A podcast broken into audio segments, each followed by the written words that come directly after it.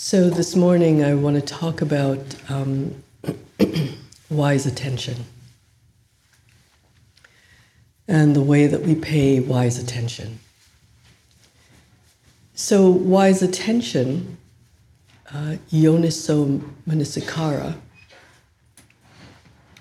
is really what the Buddha talked about when he gave his instructions on practice. And because in the in the discourses of the Buddha that we have, much there's very little specific instruction about meditation. There is a one large uh, discourse that we talk about um, a lot, called the Satipatthana Sutta, which is the four foundations or the four ways to establish mindfulness. But even so, he really talks in that instruction about how to go to the root of a tree or, or an empty hut or um, into a forest and cross one cross one's legs. And he says, put mindfulness, establish mindfulness in front of us. But he doesn't really talk about how to establish mindfulness other than the objects that we use, and he tells us to observe internally and externally.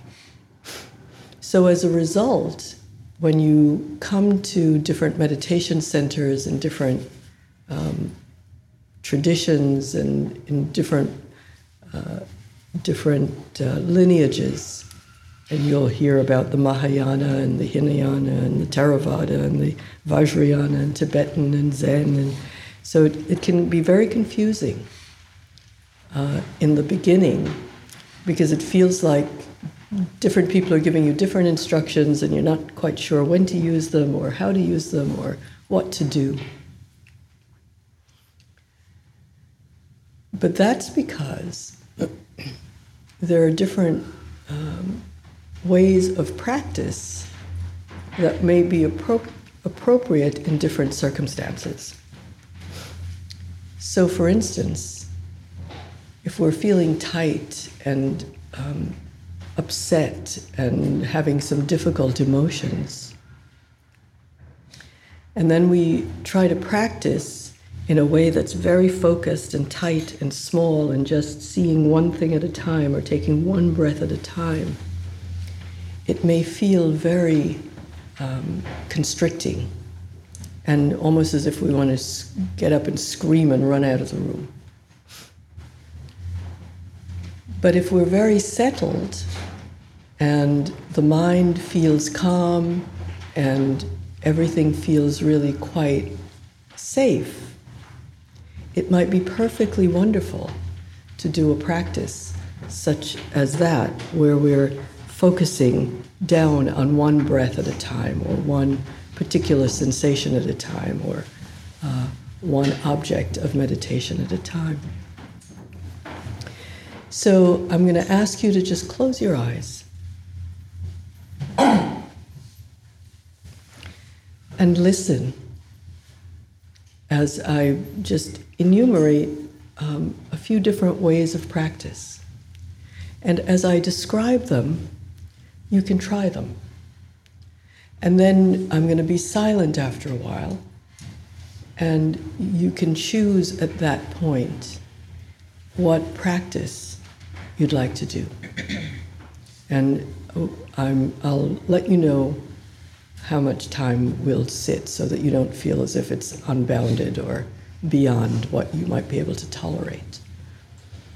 But just see if you can just allow a flow with my words so that you hear different ways that you may approach practice. And for a beginner, this may feel a little bit confusing. So if it does, what you can always do is just literally pay attention to this breath as it's happening in the body. Not in a tight way, but just see if how many of the sensations that come with each breath can be felt in the moment, not last breath or the next breath, but this breath. So that that will be our general instruction, just to be with the breath.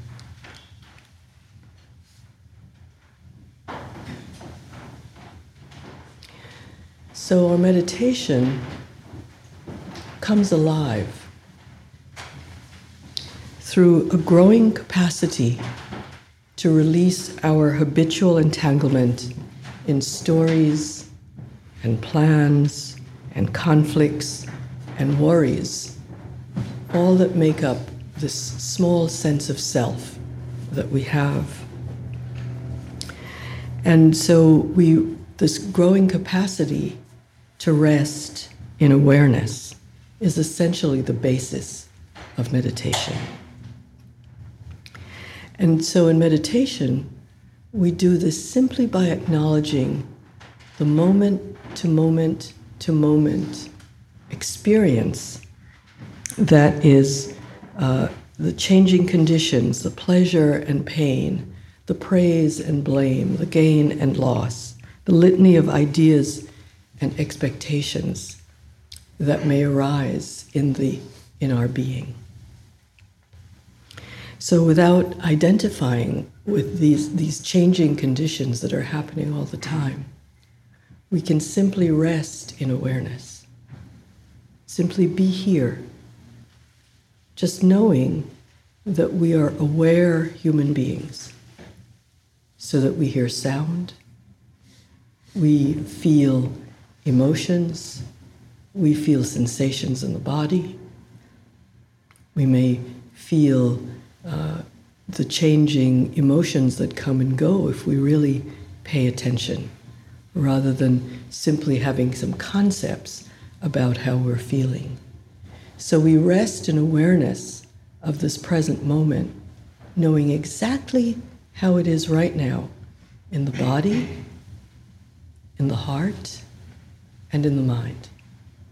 Sensations in the body, emotions in the heart, and thoughts in the mind coming and going, coming and going. So we rest in awareness itself beyond the conditions that are coming and going. And in so doing, we experience kind of lightness of heart. And you can feel that right now, perhaps. Perhaps there is some heaviness in the heart. And yet, if we rest in the simple awareness of even just knowing that heaviness in the heart, it's not that we're trying to get rid of it or trying to make it go away or trying to make it something different, but that simple turning, that simple awareness of knowing what is true will eventually begin to bring this lightness of heart. So we develop this capacity in meditation to rest in awareness. And this capacity nourishes concentration, which we call samadhi, that stabilizes and clarifies the mind. And it develops wisdom, the ability to see things just as they are without our, the overlay of stories or without the confusion of our different emotions that also tend to overlay what is our bare experience. And so we can employ this awareness, this wise attention from the very start. When we first sit down to meditate, what do we do? We notice the body. So, what are your sensations right now?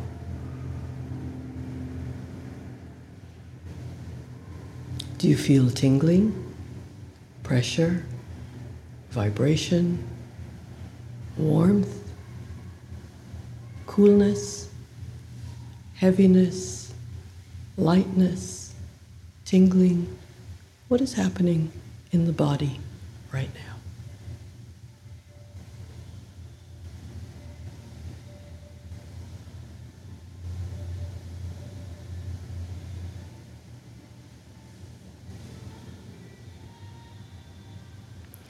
And then we notice also what whether the body and mind, as the Buddha instructs, are distracted or steady, angry, peaceful, excited, worried, contracted, released, bound, or free. And in observing what is so, we can take a few deep breaths and relax. And this way, we make space for whatever situation we find in this body, mind, heart process. And from this ground of acceptance, we learn to use the transformative power of attention in a flexible and malleable way. We're not tight, we're not holding, we're not thinking it's got to be this way or that way. But wise attention then functions like a zoom lens on our experience. And often it's, it's helpful to steady our um, practice with close up attention we bring a very careful and um, close focus to our breath or a sensation or to the precise movement of feeling or thought. And eventually, we can become so absorbed in whatever that object is that subject and object become one. That we're no longer us observing something, but we become the breath. We become the tingling in our toe. We become whatever it is we are absorbed into. We become the sadness, the joy, the tingling. And in this, we sense ourselves as being born and dying with each breath and each experience. Entanglement in our ordinary sense of self dissolves. Our troubles and fears drop away, and our entire experience of the world shows itself to be impermanent, ungraspable, and selfless. In this way, wisdom is born. But if we feel as if this close focus or attention is creating an unnecessary sense of tightness and struggle, we can find a more open way to pay attention.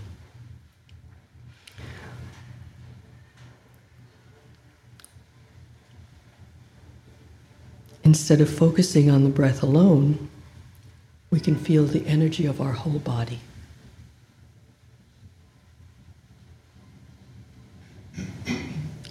It's as if awareness sits on our shoulder and respectfully acknowledges a breath, a pain in our legs, a thought about what happened last night or what may happen tonight, a feeling of sadness,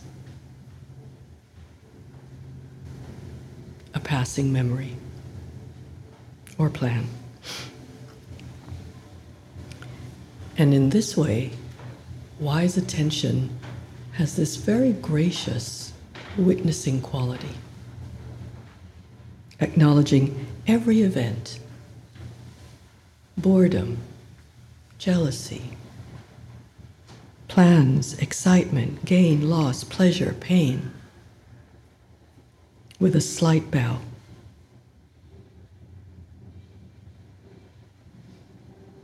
Moment by moment, we release the illusion of getting somewhere and we rest in the timeless present.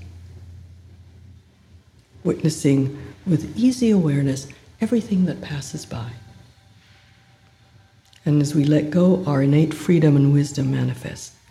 Nothing to have, nothing to be, just as my teacher's teacher, Ajahn Chah, called this resting simply in the one who knows. Not me, not I, the one who knows. Yet we may find ourselves caught in the grip of some kind of repetitive thought pattern or painful situation or lost in uh, physical or emotional suffering. And perhaps there's chaos or noise around us. Can hear the, we can all hear the music. We sit and the heart is tight and the body and mind are not relaxed, not gracious, and even the witnessing may seem tedious or forced or effortful. In this circumstance, we open our lens as wide as is possible and let our awareness become like space or the sky. As the Buddha instructs in one of his discourses, develop a mind that is vast like space, where experiences both pleasant and unpleasant can appear and disappear without conflict struggle, or harm. Rest in a mind like vast sky. We open our attention like space, letting experience arise without any boundaries, without inside or outside. Instead of feeling like the mind is in the head, we let go and experience the mind's awareness as open, as spacious, boundless, vast. And we allow awareness to experience consciousness not entangled in the particular con- conditions of sound or feelings, but a consciousness independent of all of the changing conditions.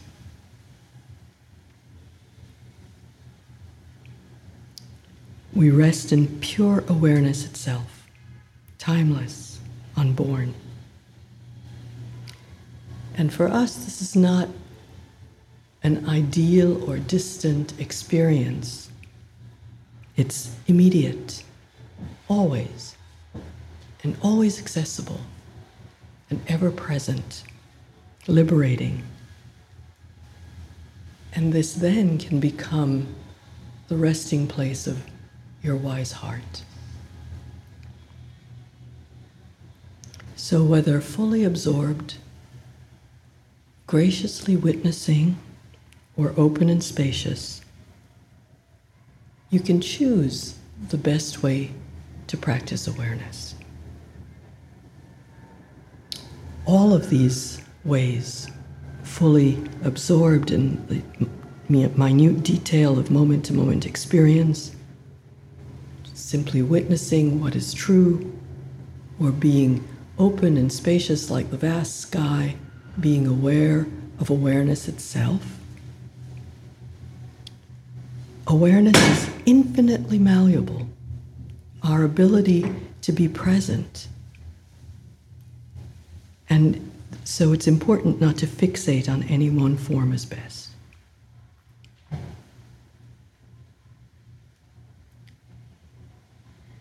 Awareness cannot be limited. Consciousness is large, it's small, it's particular, and it's universal. So, any way that the mind uh, feels as if it can drop in, relax, and open in this moment is the right practice for the mind. And sometimes our practice can embrace every single one of these perspectives.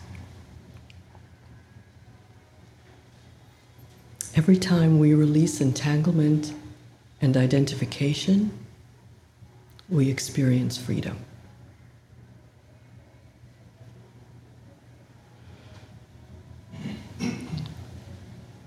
but there may be a shadow in each one.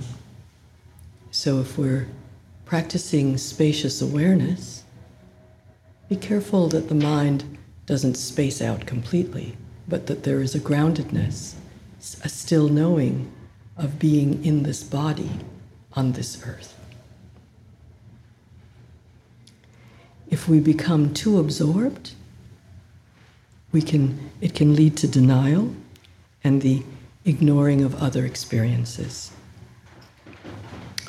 There can be this false sense of me or I as a witness, and the object of our attention being some external object.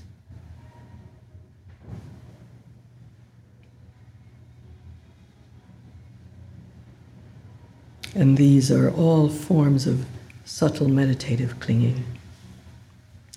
When you realize that that's what's happened, you see it, you're aware of it, and you let it go. And you learn to work with all of the lenses of awareness.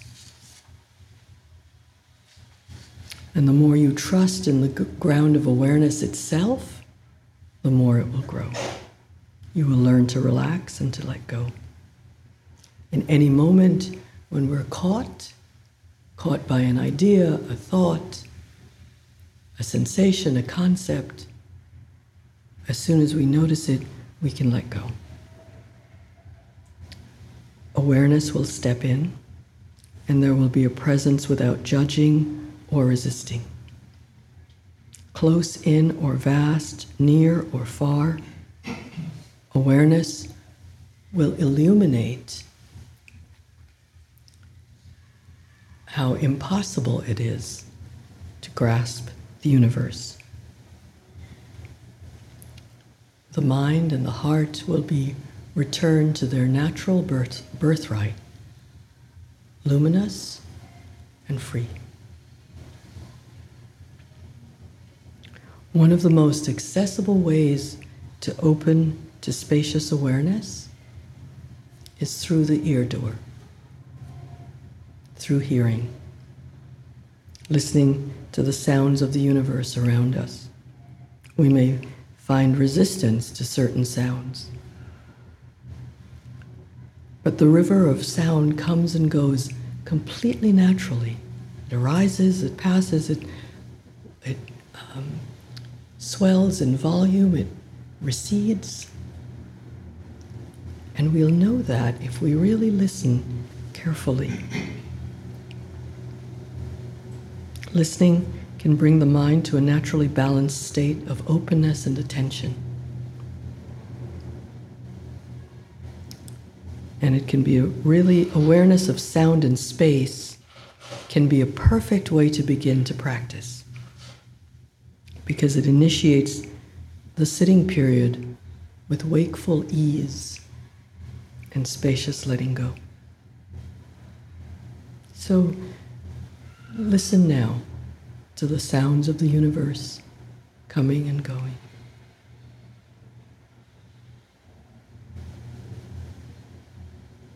Sit comfortably and be at ease. And let your body be at rest and your breathing be natural. Take several full breaths and release them gently. And allow yourself to be still as you listen deeply, knowing awareness itself, the ability to simply know, to be here, the one who knows.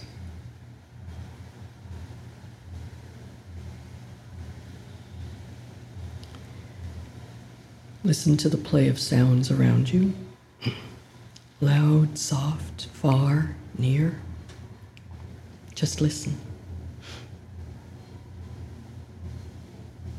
Notice how all sounds arise and vanish, leaving no trace. Moment to moment. Listen for a time in an open and relaxed way.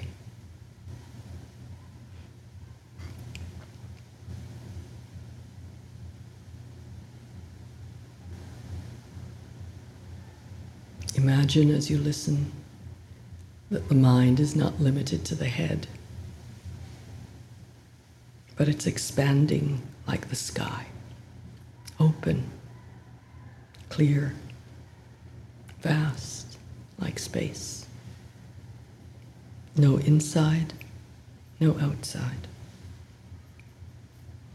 Let your mind extend into every direction like the sky.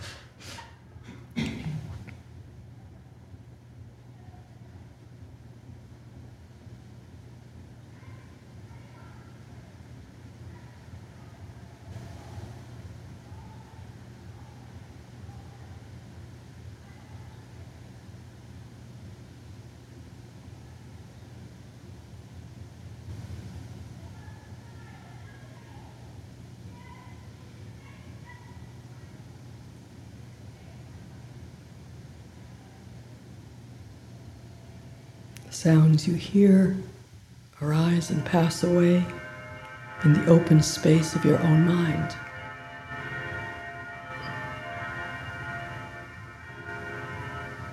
Relax in this openness and just listen.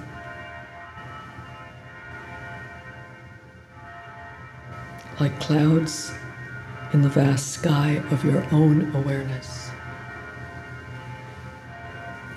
And the play of the sounds moving through the sky, appearing and disappearing without resistance.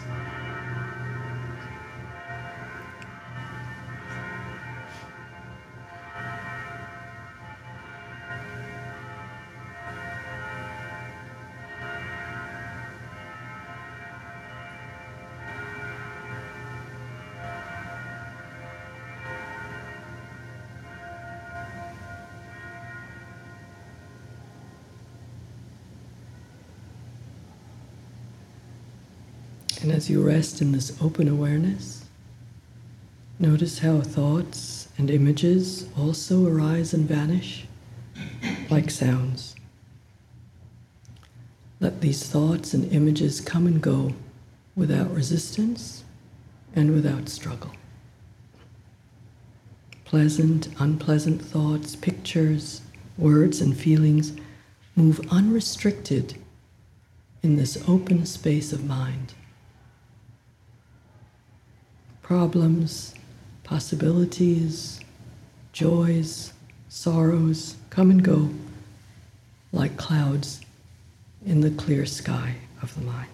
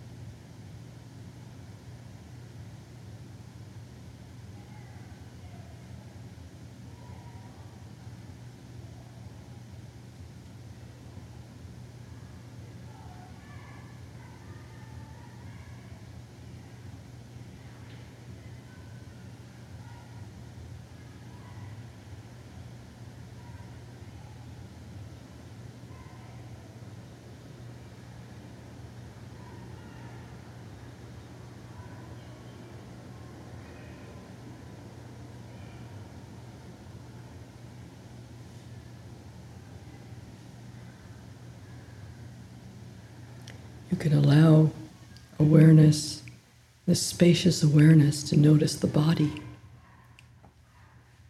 How the sensations of breath and body float and change in the same open sky of awareness. Breath is breathing itself, moving like a breeze through the sky. The body is not solid, it's felt as areas of hardness and softness, pressure and tingling, warm and cool. All floating in the space of the mind's awareness. Rest in this openness. Let sensations float and change. Allow all thoughts and images, feelings and sounds to come and go like clouds in the clear, open space of awareness.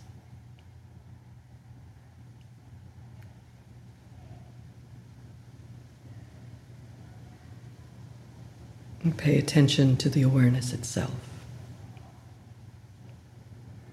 Notice how open space of awareness is naturally clear, transparent, timeless, and without conflict, allowing all things, but definitely not limited by them.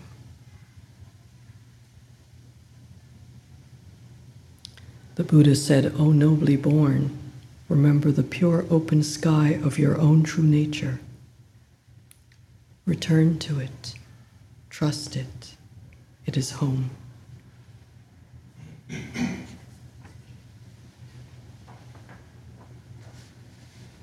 For the next 15 minutes, I'll be silent and allow you to practice in the way that you see fit.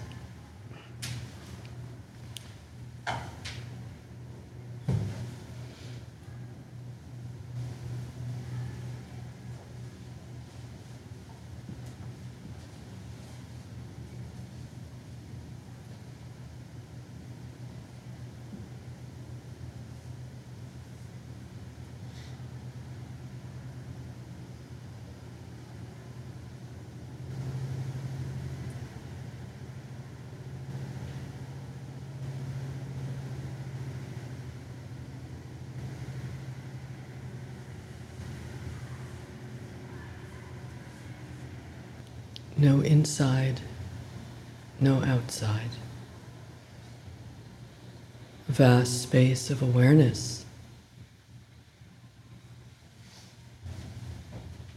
Wall of sound coming and going. Rest in the one who knows.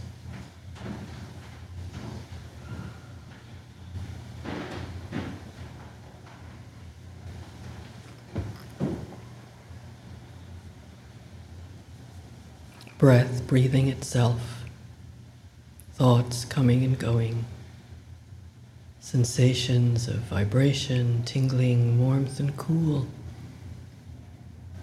pressure, hardness, and softness. No inside, no outside.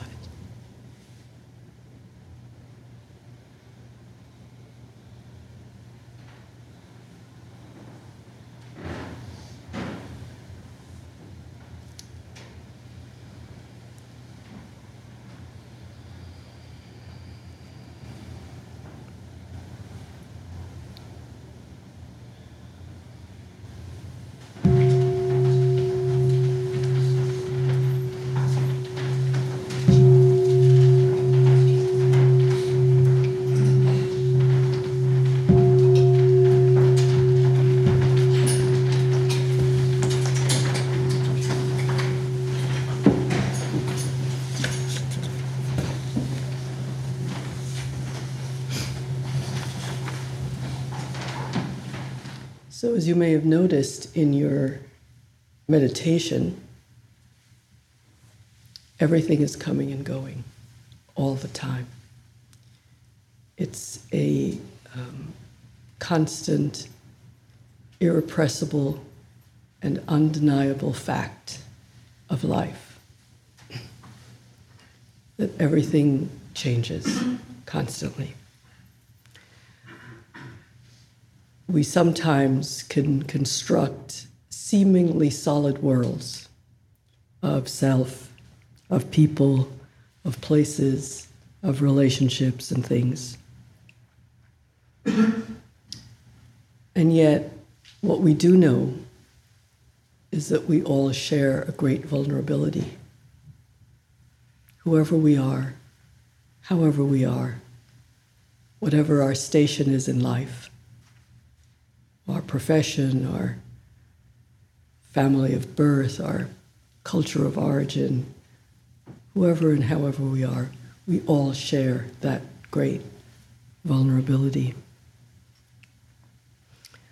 One of the great truths that the Buddha expressed which seems simple when we hear it, but it's quite profound, is that whatever has the nature to arise will also pass away. And that includes us.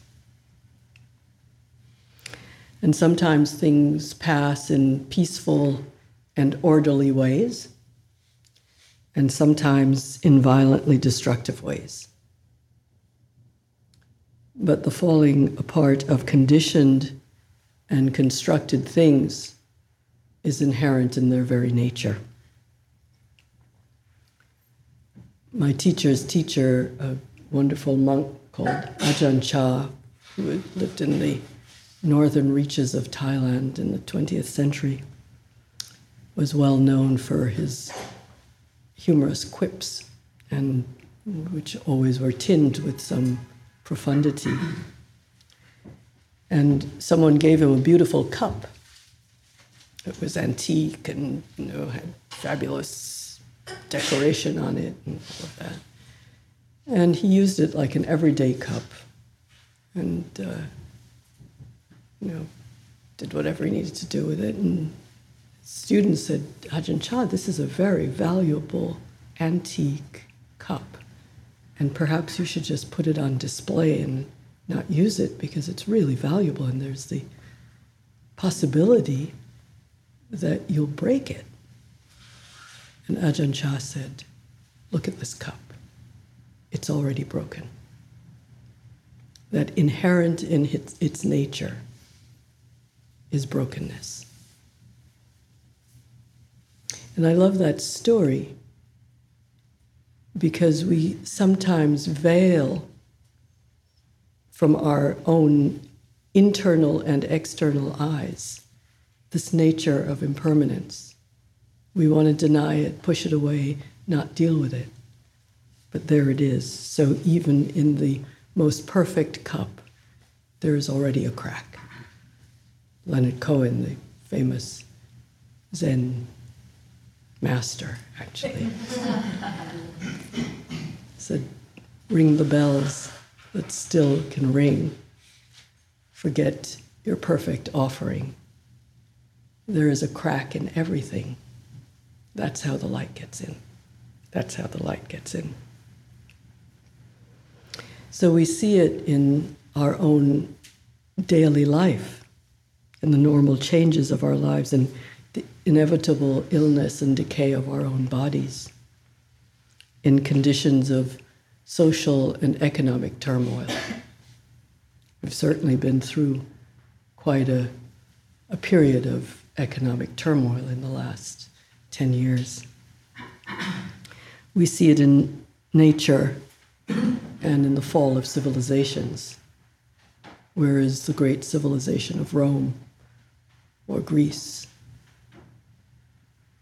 Where are all of these wonderful civilizations that seemed at the time to be so permanent? The Cold War, the Berlin Wall, all of these things were that even we've lived through and seen how what we thought was so solid, so here forever.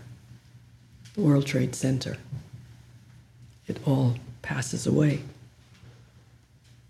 It's in the explosion and collapse of stars. And although we intellectually know it's the nature of all things to arise and pass, we don't always know it in our very being, in ourselves. So the Buddha pointed to this inherent instability of the way things are, of changing conditions, and of the suffering that happens when we rely on conditions staying a certain way. Indeed, the first noble truth of his teachings that there is suffering is not an abstract philosophical principle. It's real, it's what we experience. it reflects the openness and the honesty and the courage necessary to face the suffering that is there. And it's not always open, easy to open in this way because for the untrained mind, it can be very, very difficult to stay with stressful conditions, stressful feelings, unpleasant feelings, loss. And sometimes we can think that we practice so that we don't have to deal with this situation, right? That we could practice, that maybe if we practice, these feelings or situations will go away. Yet, what I always appreciate about stories of the Buddha's life is how many difficulties he had to deal with. They were rife after his enlightenment, not before he became the one who knows, the, the Buddha, the awakened one. But at, certainly for the 45 years that he taught, afterwards, there are many, many, many, many stories of how his cousin tried to kill him. And his, his clan and other clans were at war, intrigues against him. He was slandered. And his cousin, Devadatta, Devadatta tried to take his disciples away. There were wars between his mother's clan and his father's clan.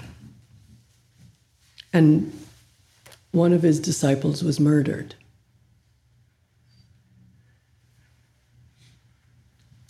So, this points to our practice not as a way of smoothing the vicissitudes of life, but as a training of the mind and heart for those very events. They will come. There is no denying that.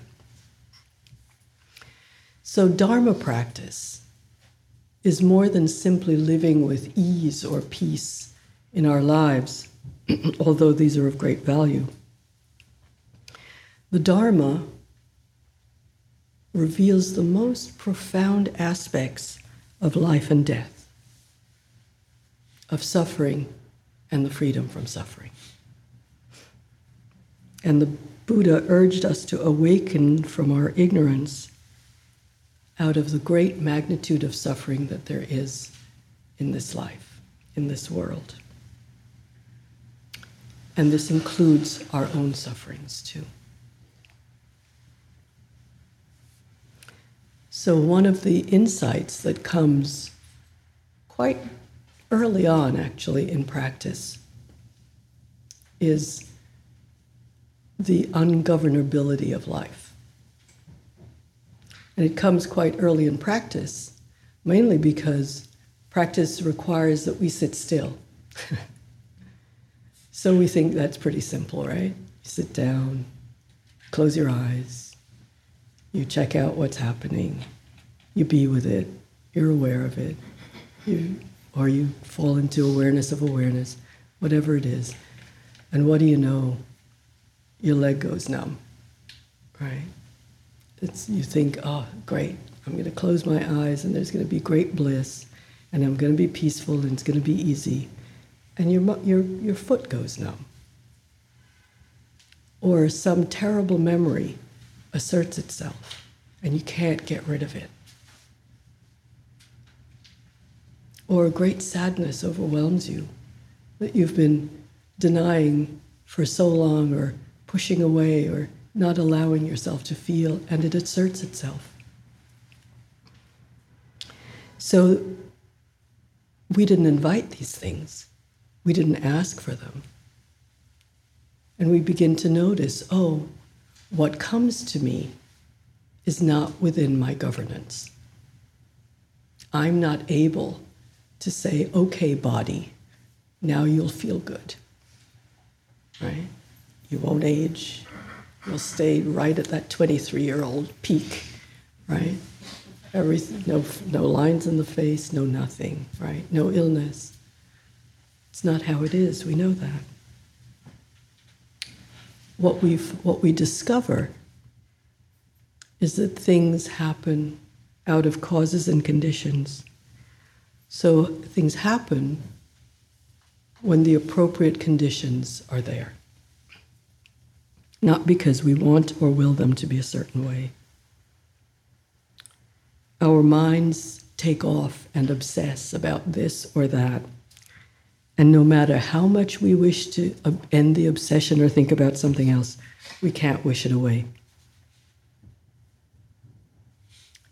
What the irony is that as soon as you try, as, as, you, as soon as you stop trying to obliterate or annihilate it, that's when it usually goes away. So try not to think about pink elephants right now. this old exercise demonstrates the truth of this. We may wish that there was no famine, no violence, no war, but they will continue to arise as long as the conditions for them are there. Events are not in our control the way we think they are. And when we pretend that there is control, there's a great cost that we pay. When, they don't, when things don't happen the way we want them to happen, what happens? We get angry, frustrated, jealous, rageful, filled with hatred. This happens on an individual level. Anybody not experience those things, by the way? I would like to meet you. But it happens not just on an individual level, but on a collective level as well. Because what happens in the world is really a projection of all of our minds onto the world stage. So if we want a desired end, like the end of violence, for example, we need to understand the causes of violence.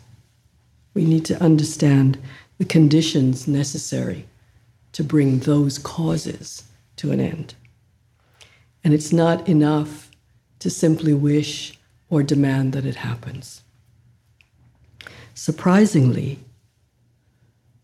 surprisingly, the more we let go of the illusion of control, the greater clarity we have in uh, seeing in seeing the necessity um, of conditions to accomplish our aims.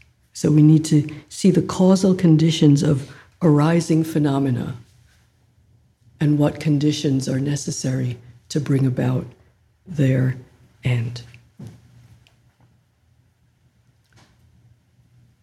So, then, what is the appropriate response to violence or anger that seems to just come into the mind? Certainly, we don't invite it. It's not as if we have easy or simple answers. Yet we know from centuries, millennia of experience, that hatred doesn't cease by hatred. And as the Buddha said, this is the eternal and universal law. And we only need to look around the world to see this truth for ourselves. The perennial um, wars of clans and sects and nations. Northern Ireland, India and Pakistan, Sri Lanka, Israel and Palestine, many places in Africa. Hatred and violence only breed more of the same. So it becomes a cycle of destruction from which it is hard to emerge. So when the Buddha said hatred never ceases by hatred, but by love alone is healed, this is the eternal law. History has, of course, proved him right. And for oppressed people, this may seem impossible. Yet, I think it's because we look at what we think we should do should do, should do, rather than the quality of our minds. We tend to want to fix it rather than to look at what is our relationship to what's happening. And this is subtle and consequently often overlooked. So we could all benefit from this change of perspective. How am I relating to what is true? And we need to investigate our motivations in how we respond to what is happening in order to determine ethical values. Because it's always our motives that determines the long range outcome. And we can't look at anything in a kind of isolated and disconnected way just in this moment, but to begin to really understand our own lives and the, the life of the whole universe in the context of a much longer timeline. I was listening to a, an interview this morning um, in, in, the On Being program on NPR. Krista Tippett was um, interviewing a, a, a, physicist, and it was absolutely scary um, and wonderful, actually. As they were, he was talking about the fact that time is all relative. And just looking at, uh, in, in a way, he was confirming what the Buddha said because he was talking about the fact that there is just um, an unfolding, an unfolding of causes. He didn't use the word causes and conditions, but what he said was it's just an unfolding of things that even our idea that we have choice, that we have free will or choice, is not true. That we have the sensation of choice, he said. The sensation of choice. I love that, right? We think, we feel that, you know, in other words, there's some impulse happening in the body, and we think, oh, I'm going to make this choice.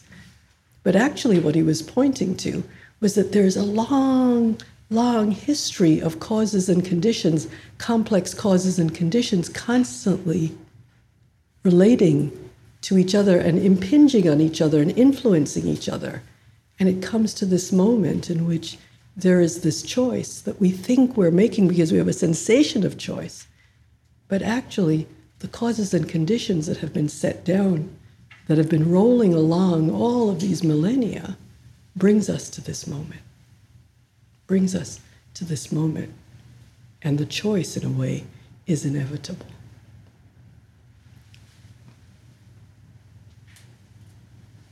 So our motives are what shift the, the trajectory of these causes and conditions.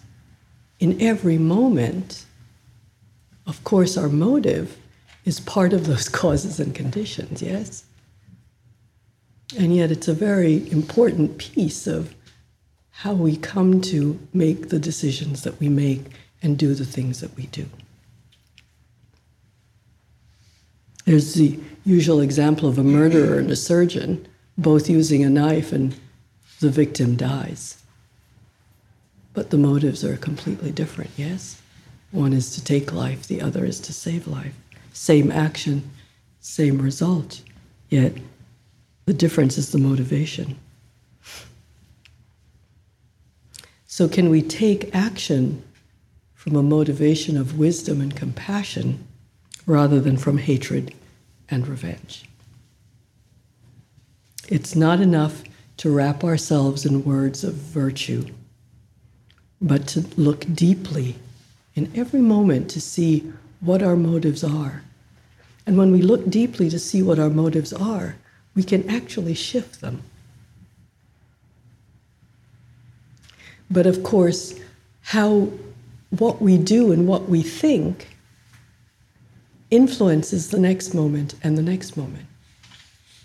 So every time the brain or the mind thinks a certain thought, the mind will incline towards that thought. So in the next moment, the fact that we had that thought before, that reinforces that quality of mind. And of course, if you're not philosophically inclined, but you're more scientifically inclined, the neurosurgeons have now confirmed that, that we wear um, grooves into the brain, into the actual physical brain, by what we think and what we allow the mind to think.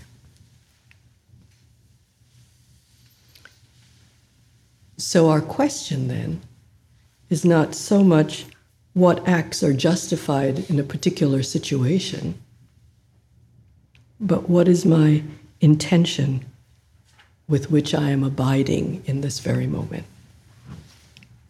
What motives are guiding my response here and now?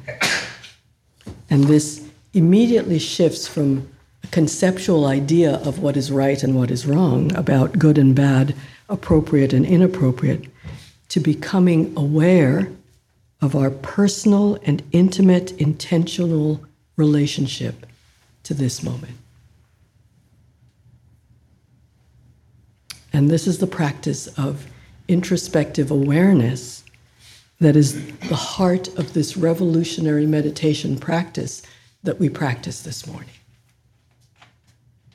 That we're teaching the mind to be present, to be here, to know completely, profoundly, deeply, and precisely, and with kindness and compassion, exactly what is true in this moment.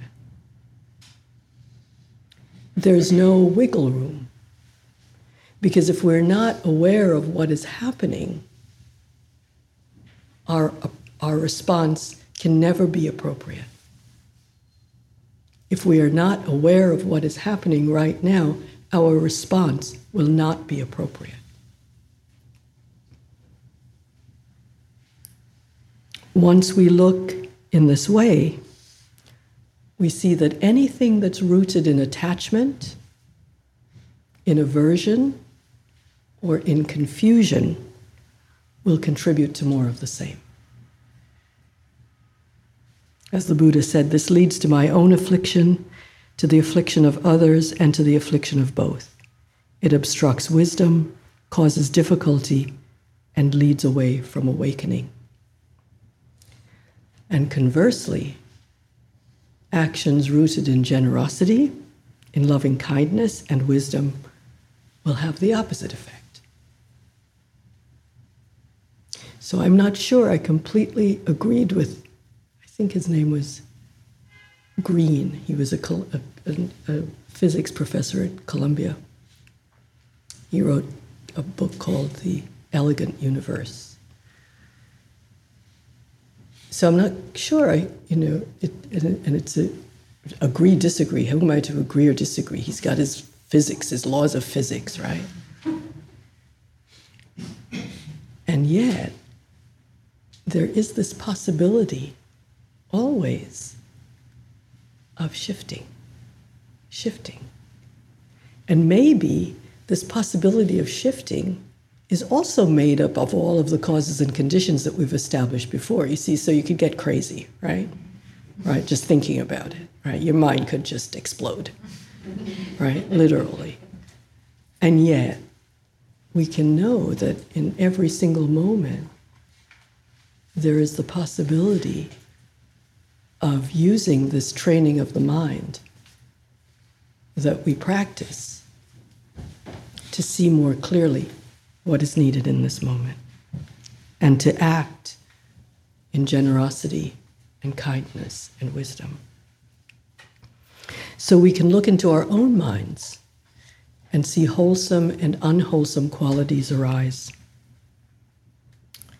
And this is ultimately for the benefit of all beings because the forces for good and harm that play out in the world, as I said, are also mani- uh, manifesting in our own personal minds and lives.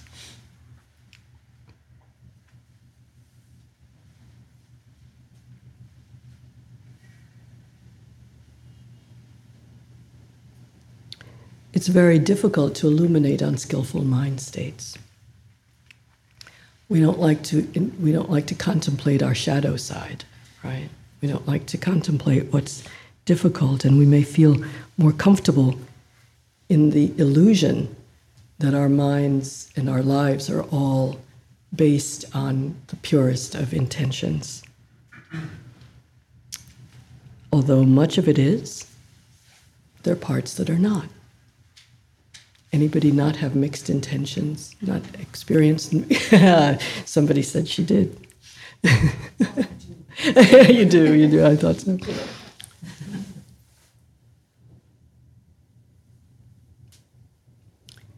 It's very freeing to be able to see this and to look at this directly.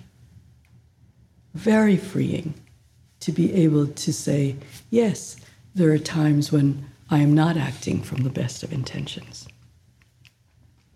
And one, the, one of the turning points in uh, Dharma practice happens when we realize it's more beneficial to see the defilements in our minds than not to see them. And What's really important is we see them without self judgment and without hatred. And this openness is the only way that we can be honest about our motivations and to assess what is the wise response. So, unskillful states are rooted in attachment, in aversion, and confusion or delusion we see on the side of attachment how much of the harm in the world comes out of, out of greed, out of the greed for resources, for wealth, or power. Certainly, one of the things these days that's being discussed a lot is the growing inequality in income.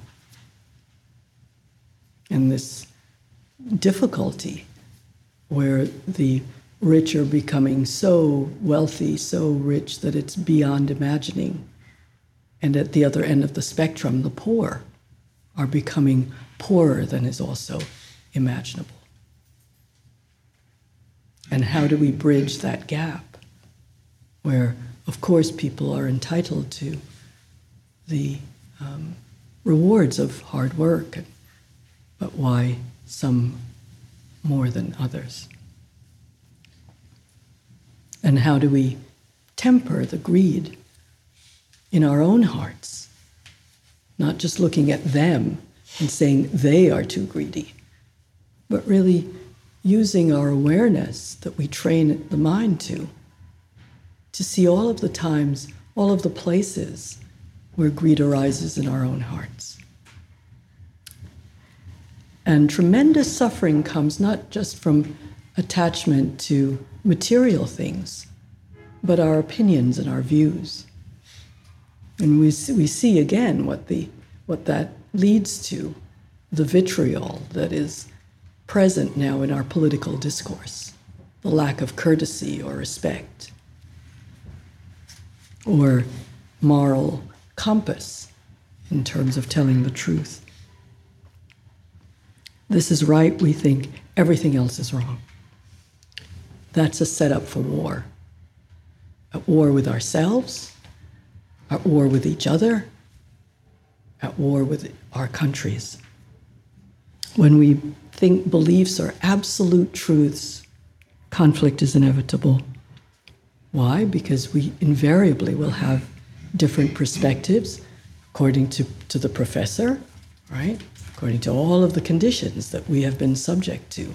You know, our parents, our culture, our country, our education, our uh, economic situation, all of these things matter. So when we loosen our grip on our own view, then we can listen and learn from others rather than trying to exterminate a point of view that doesn't jive with ours. Mingyur Rinpoche, one of our teachers, says ultimately, we choose between the discomfort of being aware of mental problems and the discomfort of being nailed by them. Right? That if we're not aware of them, we will be nailed by them. Anger, is a devastating power of mind, also, and leads again to violence in the world. Yet, anger, aversion, and hatred are, force, are tremendously seductive. The Buddha said, anger with its poison tip, fevered climax, is murderously sweet. Anybody experience that? So these arise again in response to unpleasant situations, real or imagined.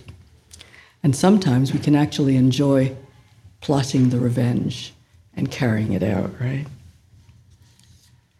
But if we can practice with small irritations in our lives, train the heart in small things, then when more powerfully difficult circumstances arise, in seeing the truth of our own humanity, we can turn away from hatred and revenge. Oh, so, awareness is the process of transformation. Seems like such a simple thing we do. We sit and we listen to sound. We notice our irritation with the boom, boom, boom, boom, boom, right? we want it to go away. Don't they know we're meditating over here? What's wrong with them, right? You know, maybe we should call the police, get them to stop, right? Why? Because our heads don't want to hear it. But being able to just sit in the awareness of it. Did any anybody experience this as transformative today. Just the ability to sit and be in the midst of an unpleasant sound or what we think. For us, it's unpleasant. For them, it's really pleasant over there, right? They're loving it. They're moving their bodies and they're really having a great time. And she's shouting and they love it. Somebody's telling them what to do. And we're sitting there saying, I'm meditating. What's wrong with them? Right? And then the ability to simply open to it, to be aware, is a transformative moment. So, whether it's fear or hatred or anger, we can look at our own patterns and see how we use anger and judgment sometimes simply because we don't want to feel fear. And this mindfulness allows us to open to and accept the fear, the anger, the hatred, the aversion. We need to open to what is true, to recognize the motivations from which we act, and see if we can do so from as wholesome a place as is possible. And we can practice loving kindness and compassion for our own benefit and for the benefit of the world. It is only through love and compassion that hatred ceases, hatred in our own hearts, whether internally or externally. These expressions of kindness are conditions for peace. You, I know you've experienced it. When you've moved from a place of annoyance or irritation and anger to a response of kindness and compassion right in that moment, if you really pay attention, you can actually feel the transformation in your body, in your mind, and in your heart. And we need to start with ourselves and in our own lives and let it radiate out as a force for good in the whole world. The Buddha's words from the Metta Sutta are a powerful prescription and prayer for our times. May all living beings be happy and at ease. May they be joyous and live in safety. May all beings, whether weak or strong, small or great, visible or invisible, near or far away, born or to be born, omitting none, be happy and at ease. Let none deceive another or despise any being in any state. Let none by anger or ill will wish harm upon another. Even as a mother protects with her life her child, her only child, so with a boundless heart should one cherish all living beings, radiating kindness over the entire world. free from ill will and enmity. As you hear these words, you may think they may be too high or ideal. But it's a practice that you can start right now and right here, training the heart and mind. And that's what we do with our practice. We cultivate a new perspective, a new attitude, and kindness rather than greed or anger. And one day we notice that our response is indeed different, not because we willed it to be so, but because the mind and heart have been so beautifully trained. It's one of generosity and loving kindness rather than of greed and anger. We may not notice when the change happens, but what we do know is we manage to let go of whatever it is we needed to let go of. Something changed, even though you may not have noticed it. It's a very gentle fruition of systematic practice. So remember, our practice, the purpose of our practice is to awaken, to become free from that which holds us in bondage, to bring an end to suffering and to anguish. It's not to make our lives different in the sense that we only get pleasant experiences to deal with. We don't seek insight to suffer more or deprive ourselves in some way or to make ourselves unhappy. But it's a process, and it's not always easy. So, this is because this path of awakening, of developing insight, almost always involves seeing our own foibles and also of leaving something behind. That's the hard part. But in letting go and leaving behind whatever it is, whether it's an illusion about ourself or others, or anger, or unforgiveness, or an image, or a goal, or a craving we've held on to, a particular belief or opinion, or an area of contractedness, or even our pleasant illusions about ourselves, a whole new world opens up. I invite you to experiment and to actually pay attention so precisely that you actually see and feel those moments of transformation. Let's sit just for a moment.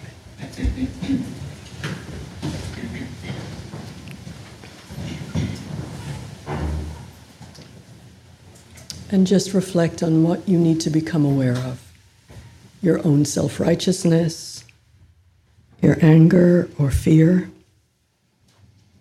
and hold these in loving kindness and compassion for yourself, and if possible, with some humor.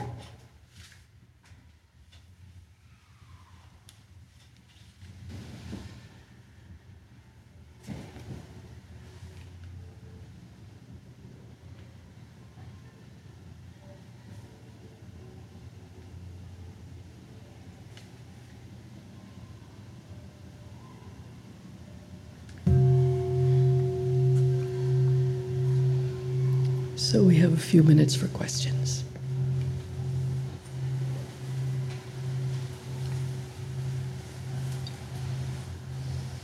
Hi. Um, as you were talking, um, I was thinking about the about feelings arising, and there's something that I've been reading that um, perhaps I'm confused by. Can I read in one book um, mindfulness in um, the four foundations of mindfulness. And he said that you can only feel one feeling at a time. And when I'm meditating, things are arising and falling. And I thought about that yesterday in a real situation. I was in my car, my car is filthy from the snow, and I have a minivan. And I was pulling out, and I backed up, and I just at a split moment saw two people walking behind me, and they also like moved. And I got so angry with them because it's like I'm in a minivan. I could have killed them.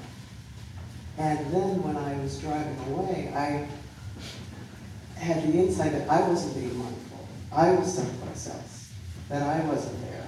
And that fear you talked about was like right with me. And, you know, when feelings arise and fall, and I think about that fear, I had to let it go because I would have just been consumed by, they would have been killed, like, you know, my, all this. So thinking about all those feelings, I'm just, you know, just sort of working that out about feeling one thing at a time and, you know, I mean, I didn't beat myself up because I wasn't being mindful, but it was just that whole series of things. So I think I heard a question in there, but I'm not sure.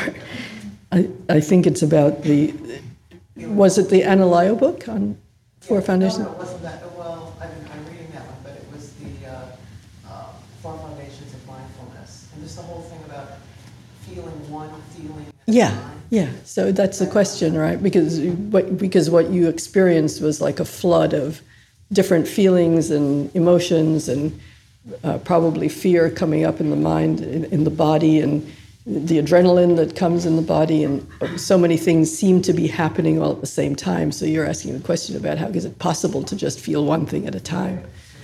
So you know, we tend to. So our lives are are always like that there's a, a, a it's like sound when you listen to sound what you'll notice is that until you pay attention it feels like just a cacophony of sound right? That you know the bells are ringing the person is calling the the dance moves and you know the sirens happening and somebody's screaming and somebody's shifting in the room and the floor creaks and somebody gets up and it feels like it's just a cacophony all together and that you're hearing it all at the same time.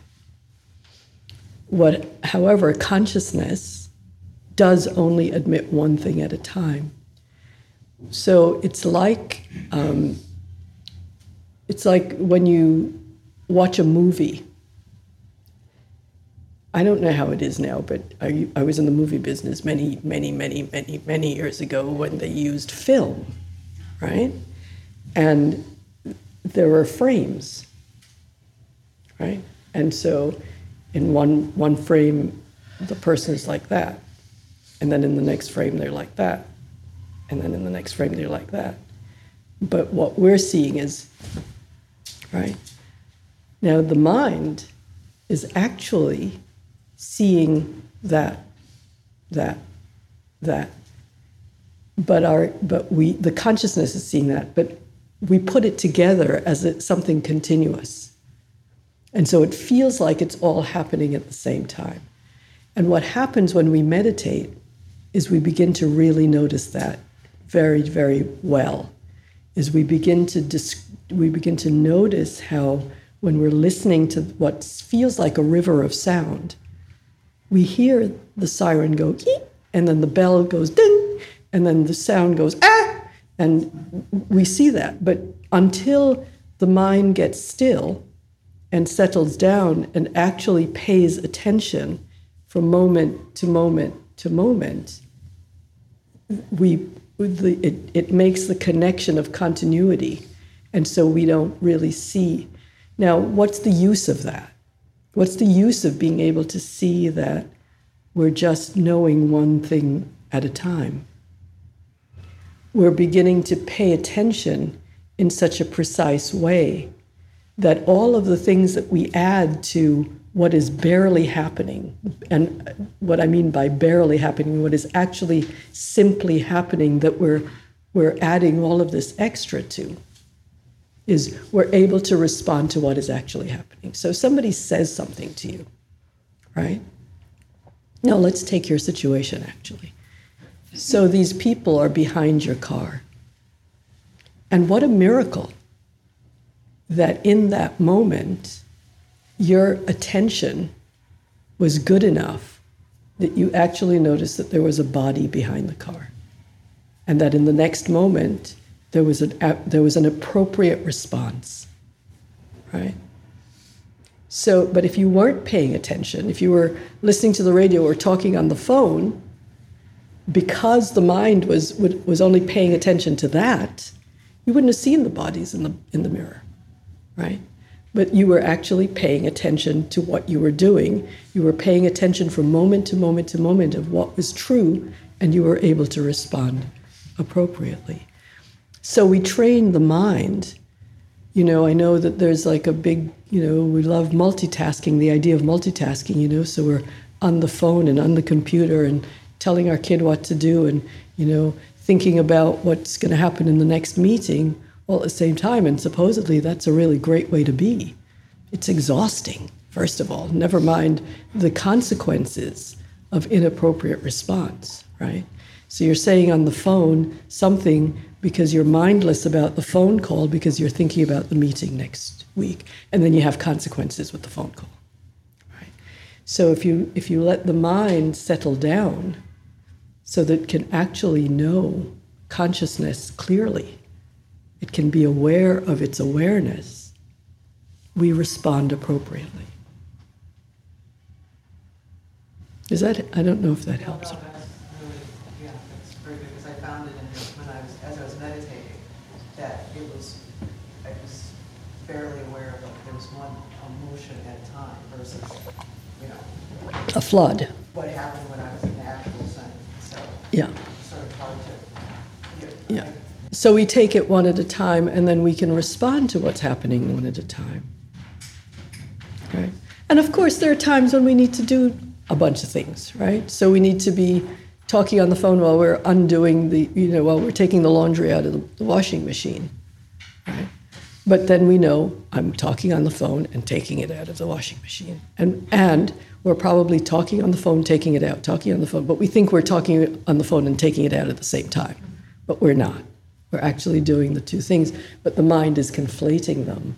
So we miss, we miss a lot. Yeah. You're welcome. Thanks for the question. Hi. Hi.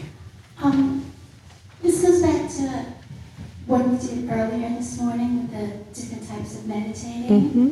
Um, sometimes lately I've been finding that um, when I'm very tired or, or wound up, I prefer to walk instead of sit. And I kind of go through in my mind like, do I need to exert the effort and try harder and sit? Or can I just go for the day and is walking, like, would it just be like another category of what you? So when you say walking, do you mean actual intentional meditative walking? Mm-hmm. The Buddha said there are four ways to do to practice, four postures: sitting, standing, walking, and lying down. The only one we don't teach is lying down, but sometimes we do. Sometimes we actually do body scans with people lying down, but the room is too small to do it.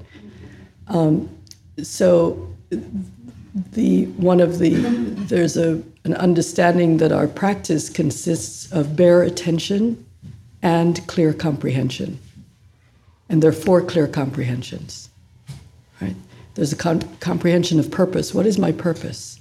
Of suitability is what I'm about to do suitable to achieve my purpose. The domain of meditation and clear comprehension of non delusion.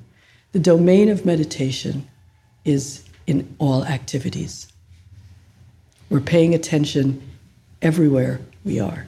So whether we're walking, standing, sitting, or lying down, the domain of meditation is there.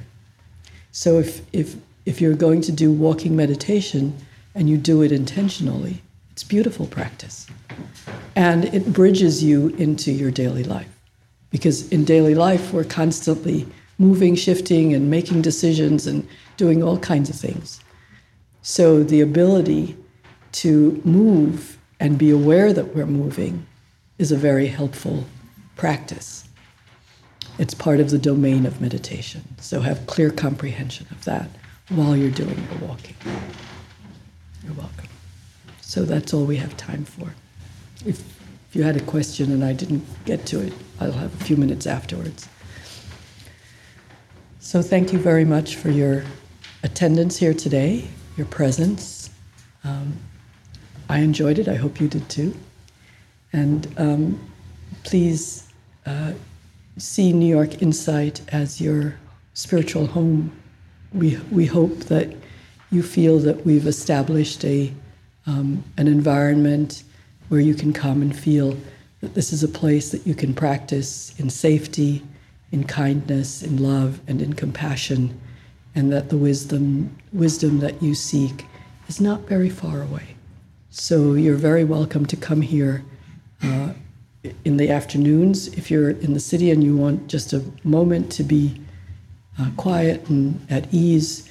We have hours that you can look up and we, you can come and sit here quietly, or the very many offerings that are made by our wonderful teachers. So please join me in dedicating the merit of our practice to the benefit, the welfare, the happiness, the well being, and the awakening of all beings everywhere without exception. May all beings be safe from harm. May all beings be happy and peaceful. May all beings be healthy and strong and live with ease. May all beings be free from suffering and be completely free.